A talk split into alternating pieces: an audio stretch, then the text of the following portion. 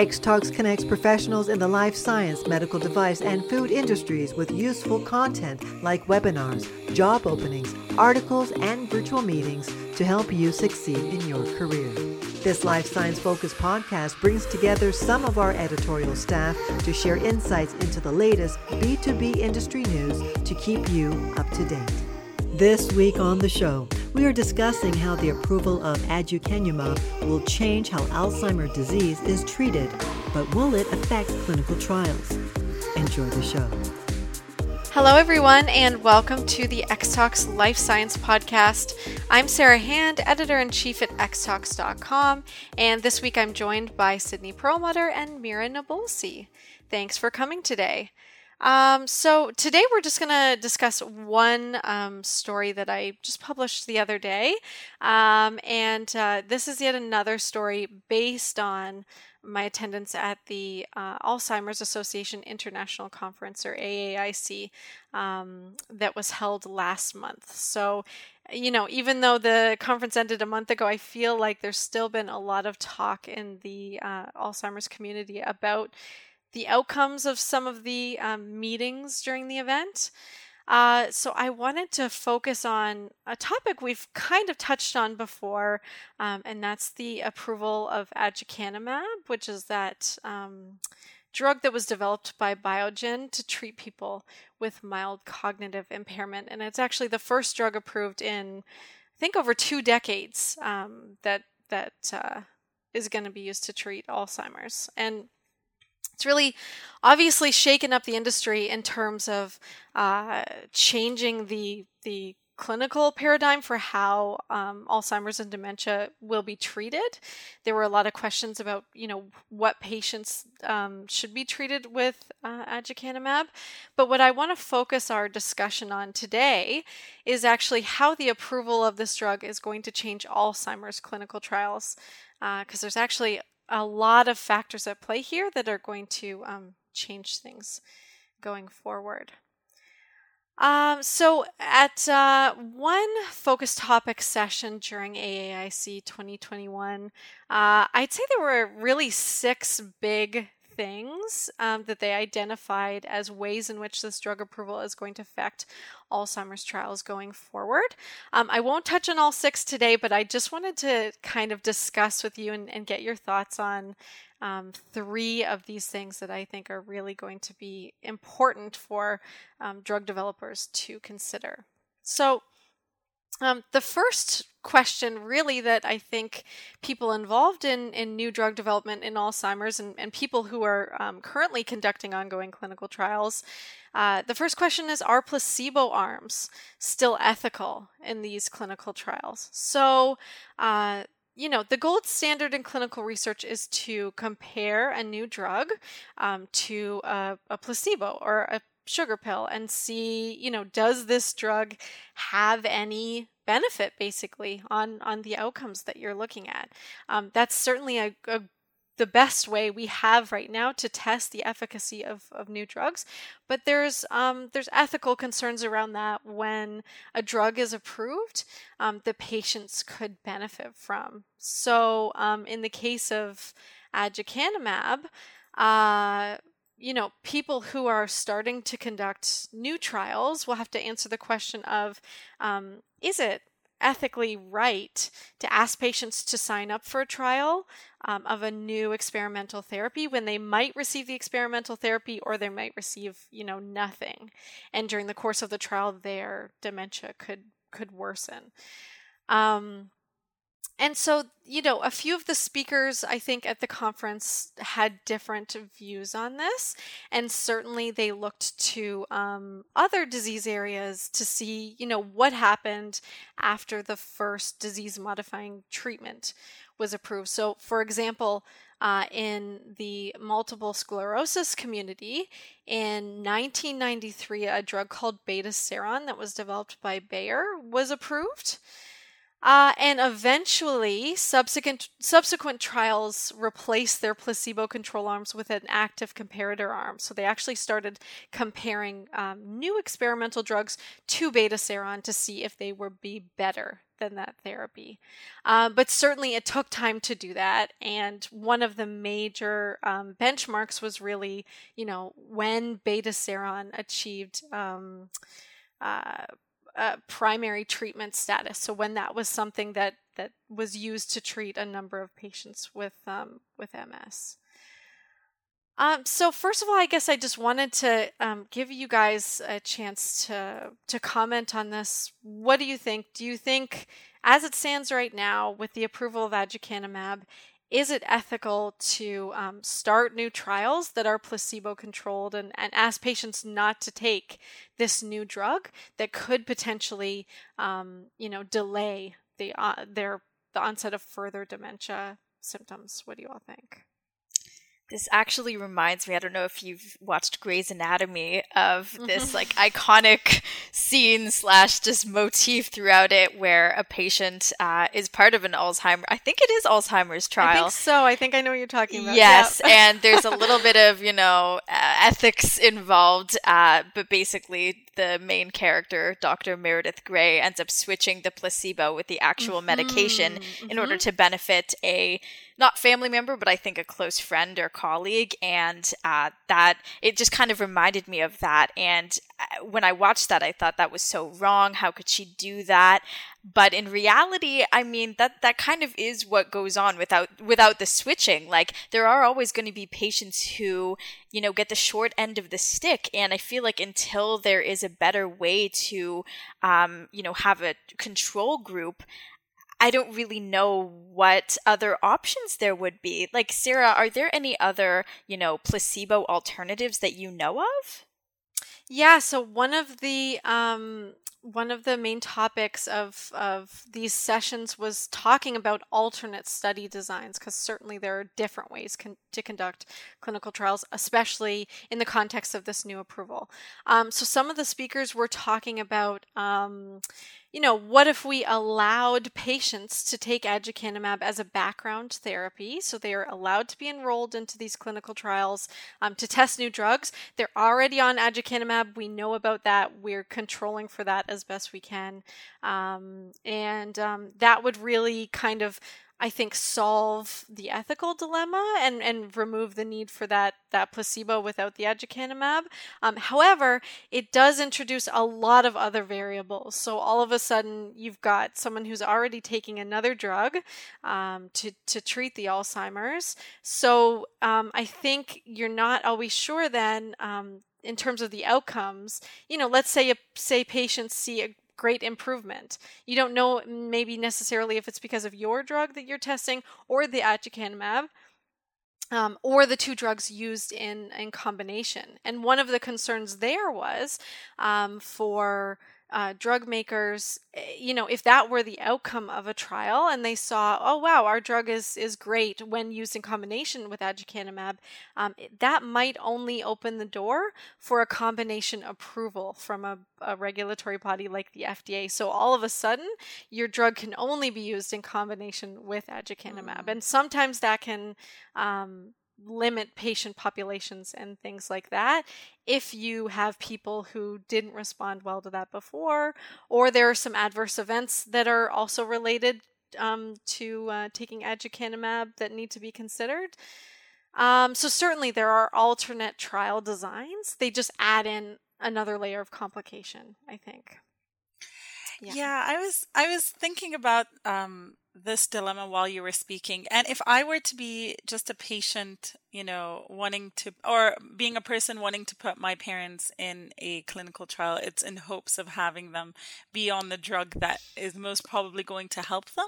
Mm-hmm. In that sense, you know, the whole asking them whether they're okay to receive a placebo kind of puts a big issue in, in, in the person's mind. But again, in science, you kind of just have to have that. So you have to remove the ethical um, question because then you know you'll have a proper trial with proper conclusions where you can say people that actually didn't take this had more likely chances of developing the alzheimer i don't know whether the other ways will be as concrete as that you know mm-hmm, and i mm-hmm, think mm-hmm I think that's the issue here is like if you were to think as a scientist, you always want to have that control group or most mm-hmm. of the time. But if you're thinking as a patient, then you that that seems unethical, right? So I, I don't think I have a certain conclusion in mind as to mm-hmm. whether this is ethical or not because it kind of depends on the perspective you're coming in from.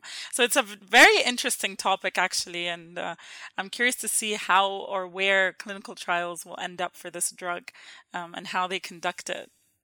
Yeah, and you're right. There's a certain yeah. like leap of faith involved in participating in clinical research in general. Mm-hmm. Yeah. So generally, the type of person who's going to um, volunteer for a trial is someone who's like you know, highly motivated to kind of take control of their own health. Mm-hmm. Um, for a disease like Alzheimer's, for which there are very few treatment options, even with the approval of aducanumab, uh, it has not been shown yet whether or not there is a clinical benefit. So, mm-hmm. um, so aducanumab does reduce the um, amount of amyloid in the brain, those amyloid plaques that are associated with Alzheimer's. Um, however, it's not been shown yet uh, whether or not that results in any cognitive benefit. Um, so that's something that um, that the company is going to have to prove to the FDA in order to maintain their approval status for this drug.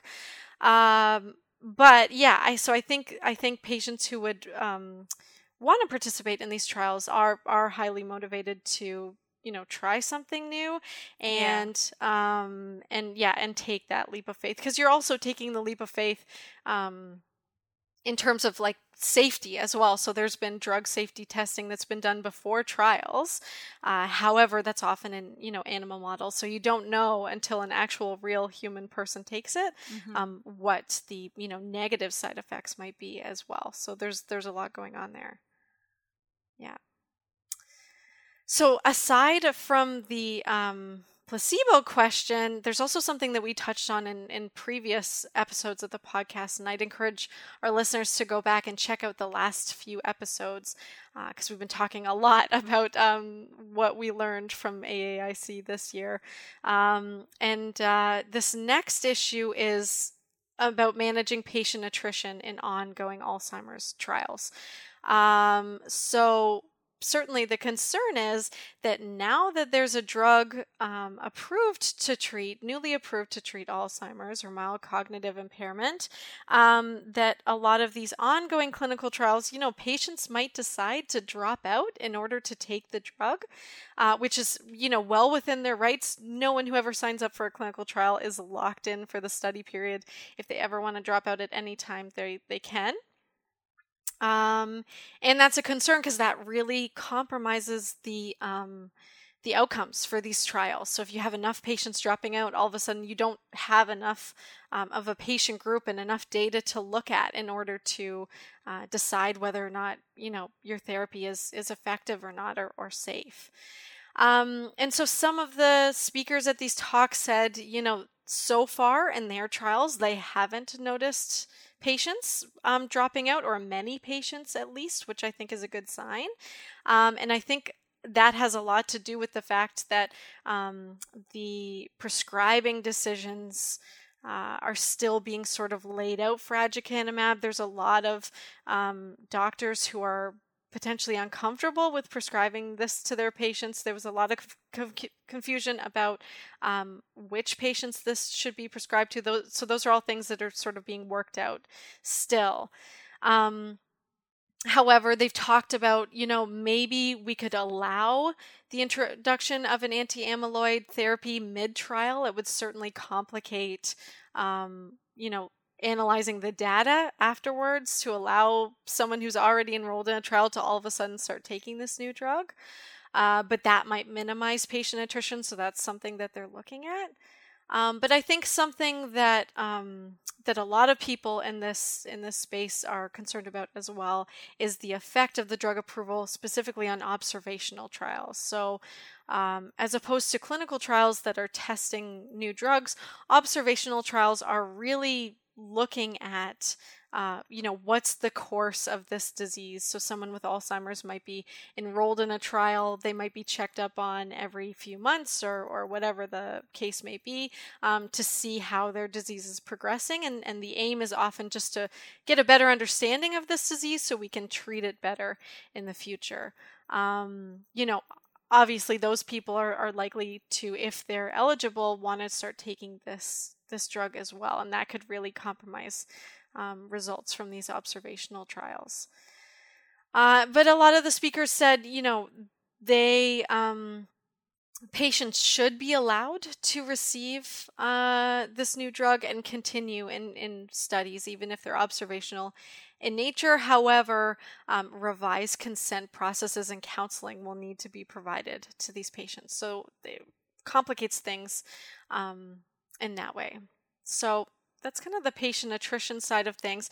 The the third thing I wanted to talk to you both about um, is the fact that aducanumab was approved based only on a biomarker, so not on any clinical benefit just yet. So, on the one hand, that really um, opens up um, pathways going forward for other drugs to be approved based on biomarkers, which you know might be a good thing, and then eventually they might prove clinical benefit. Um, however, uh, this also kind of opens a can of worms in terms of speaking to patients who are, are currently enrolled in other trials about their amyloid status um, in order to um, determine their eligibility for aducanumab. So I think a lot of the conversations revolved around uh, the need to um, release that information to patients and their right to know that if they have a lot of amyloid in the brain, um, depending on how that's measured, that they would be um, they would be eligible for aducanumab, and, and sort of the counseling that goes along with that, and the reconsenting process that goes along with that, if they decide to continue in in a trial that they're currently in. Um, and another part of this that, that complicates matters even further is that um, amyloid can be measured in different ways. So there are PET scans, um, there are cerebral spinal fluid um, ways to, to look for that biomarker. Um, some are a bit more informative than others. However, not all tests are covered by uh, insurance. So that's kind of another layer that, that complicates um, that complicates this. Uh, so any any comments on that from either of you? I think just like timing is a really big factor in an Alzheimer's clinical trial too, because, mm-hmm. you know, on the part of the patient and their family, they'd probably like to get them enrolled as soon as possible. But then there's all these, you know, kind of roadblocks and like you were like reconsenting after learning, oh, it's only been approved for this. Like it, mm-hmm. it would really be a tough decision if, if I were in that position or a family member were in that position. Um, and at the same time, the disease is progressing progressing as well. So mm-hmm. there's all these mm-hmm. there's all these factors to to deal with, and you you you want to be part of something, but you're also a little bit skeptical of the medication, but it's progressing, and this is kind of the only hope. So there's so many moving parts, and but it, it is really um, you know good to hear that at least there is you know there's something that works, and I would hope that you know five ten years down the line, some of these ethical and uh, you know otherwise issues are starting to clear up. Mm. Yeah, good point. Yeah. Yeah, and I think um, just to kind of round out our discussion, um, one big thing that's also going to affect whether or not patients even uh, start to take aducanumab is uh, is a cost issue. So um, right now the price tag is fifty six thousand dollars a year to be treated with aducanumab or Aduhelm, which is the um, which is the proprietary name. Uh, and right now not a lot of insurers have said that they'll cover it. So it's likely to be covered by by medicaid. Um, however blue cross blue shield which is a big private insurer in the us has already announced that for the time being it's not planning on reimbursing patients that are covered under certain plans for the cost of aducanumab. So i think the big thing there is um, because it was approved based on a biomarker so it's you know clearing amyloid from the brain um, but biogen hasn't shown yet whether or not it actually improves, you know, cognitive symptoms or slows the progression or improves, you know, quality of life, any of those like more concrete markers, I guess, of a drug's efficacy. Um, a lot of insurers are like, and we're not going to cover the cost of this expensive drug right now. So, really, I think that's something that's going to very much limit patients who are able to um, afford to take this drug. And just one of the concerns is that, um, you know, what if in the future Alzheimer trials are made up of only those patients who couldn't afford to take aducanumab? You know, what does that mean? Like, for the future of, of Alzheimer's research. That's sort of segmenting the population in a different way, and I think introducing uh, some variables that that make it not so much. Um, it's not so much diverse research at that point. Um, so there's yeah certainly a lot of a lot of issues here that the industry has to grapple with. I just had a question about mm-hmm. um, that. Is the is it already on the market if it has a price tag, but there's still clinical trials going on? Yeah, it's already been approved, um, but it's approved just based on that biomarker. So Biogen's going to continue to do clinical trials to see, okay, what's the clinical benefit of this drug? Um, but yeah, it's already been approved. I'm not sure that a like you know, there's been very mixed reviews, I guess, from different large clinics in the US saying some are coming out and saying we're not prescribing this to our patients until we see clinical benefit data. Um, I think others are like a little bit more open to it. At, at first, the FDA gave it a real blanket approval. So I think they said sort of anybody uh, with Alzheimer's and amyloid positive status could take Aduhelm. That was opening the doors to like millions of patients. Um, then the community really sort of, I think, petitioned the FDA and said, whoa, whoa, whoa, we need to limit this a little bit more. Um, and then they revised their their um, approval and said, okay, just for patients with mild cognitive impairment. Because uh, I think the concern was, you know, what if we start giving this to patients who have amyloid in the brain but don't have any cognitive impairment? Like is that ethical considering we don't really know what the um, benefits will be and there are as i say some risks associated with the drug. So maybe it's not necessarily better to be treated earlier or maybe we just don't know that yet. Um, so yeah, trials are ongoing, um, but certainly in the Alzheimer's space as well, there are tons of other trials of other drugs um, that need to contend with the fact that now there is there's this approved drug aducanumab on the market how do they deal with the fact that that's available now and, and all of the stuff of um, trouble you know recruiting patients or, or um, retaining patients and, and that sort of thing yeah. yeah, I think it would be a little premature to start prescribing it given the price, the only uh, approved based on the one biomarker and mm-hmm. the risks. I think if your doctor was prescribing it to you, he, you know, was a little a little too premature or was working for the company or something like that. Um, but yeah, that price tag is, is pretty steep. I feel like it's probably just the novelty of it, and hopefully it will come 100%. down with time. Yeah, yeah, because there's not a whole lot of competition, obviously, and that's like what we've seen in terms of like drug pricing, and obviously that's a whole other controversial issue. It's certainly not the most expensive drug on the market right now, um, but it's but it's up there, and it's not an insignificant amount of money, especially if if uh, patients are paying you know out of pocket for something like that. But I think especially with something like Alzheimer's, people are just so. Um, frankly desperate to find something that would slow the course. It's such a devastating disease. Uh, and so I just, yeah, I, I'm interested to see, you know, what what's it going to be like? How many patients are really going to start taking this right now? Um, you know, what kind of doctors are going to be open to prescribing it right now? Lots of questions. Yeah. yeah, I was going to say the good thing about it still being ongoing and it being available is I guess people that can't actually afford it can enroll in the clinical trial, can they not? Yeah, I guess depending on what the yeah inclusion criteria yeah. is, I'm not sure.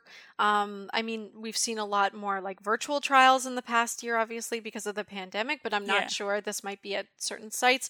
I believe this is a drug that needs to be infused, so it's not something. It's not just like a pill you can take at mm-hmm. home. You need to go to like an infusion clinic. So I'm sure that's limiting sites, you know, across the US that can actually do this. Mm-hmm. Um, and the other thing is, there's a lot of follow up that needs to be done to look for these.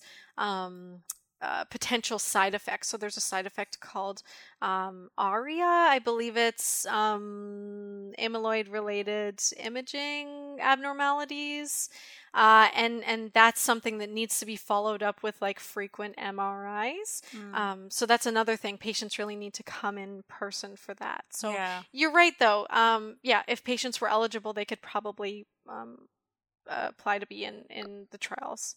Yeah. And oftentimes, I don't know about Biogen doing it for this, but oftentimes companies will kind of um, establish like patient assistant plans to help patients pay for certain drugs. Yeah, that's not sure. Yeah, I'm not sure about all the like um, specifics of that. I often find that kind of confusing, and there, there's so much like uh, it's very different, right, in the U.S. in terms of like health insurance coverage and stuff for drugs. Yeah. Um, but I'm wondering if it's premature for them to even, you know, establish something like that.